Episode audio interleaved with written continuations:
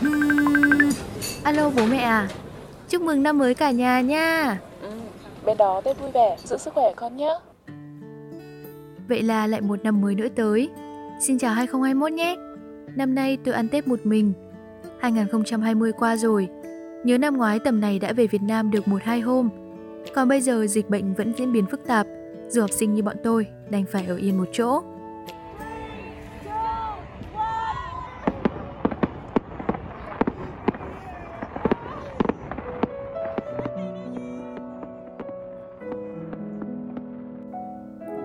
Nỗi nhớ nhà đối với du học sinh cũng không phải điều gì quá to tát. Vì ở xa hàng ngàn cây số như thế, tôi phải thích ứng và phải quen. Đâu phải cứ buồn bực nhớ nhung là lại xách vali lên chạy về nhà được. Nhưng dẫu sao thì Tết vẫn là một dịp đoàn viên, nỗi nhớ nhà và sự cô độc lúc này mới là điều đáng sợ. Chị Thảo ơi, bao giờ về em biết làm thịt đông rồi đấy, cũng không khó nấu lắm. Ghê nhờ, em trai mình nay tình cảm thế.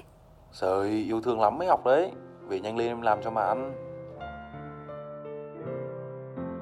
Em trai đấy, đi mấy năm về đã thấy nó từ đứa bé lót chót trở thành một cậu thanh niên. Lâu rồi không biết đến việc tranh cãi đành hành với em trai là gì, vì thương nó còn chẳng hết. Nhiều khi tôi nghĩ, thực ra đi du học xa nhà cũng tốt.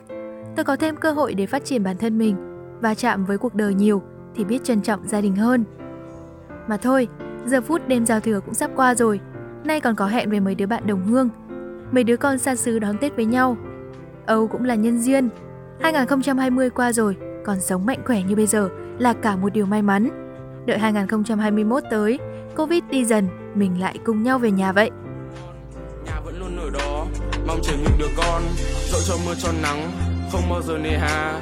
Hạnh phúc chỉ đơn giản, là còn được về nhà oh, hạnh phúc đi về nhà cô đơn đi về nhà thành công đi về nhà thất bại đi về nhà mệt quá đi về nhà mông lung đi về nhà tranh vênh đi về nhà không có việc gì về thì đi về nhà oh, không có việc gì về thì đi về nhà đi về nhà đi về nhà yeah về nhà là vào tim ta dấu nắng mưa gần xa thất bát vang danh nhà vẫn luôn chờ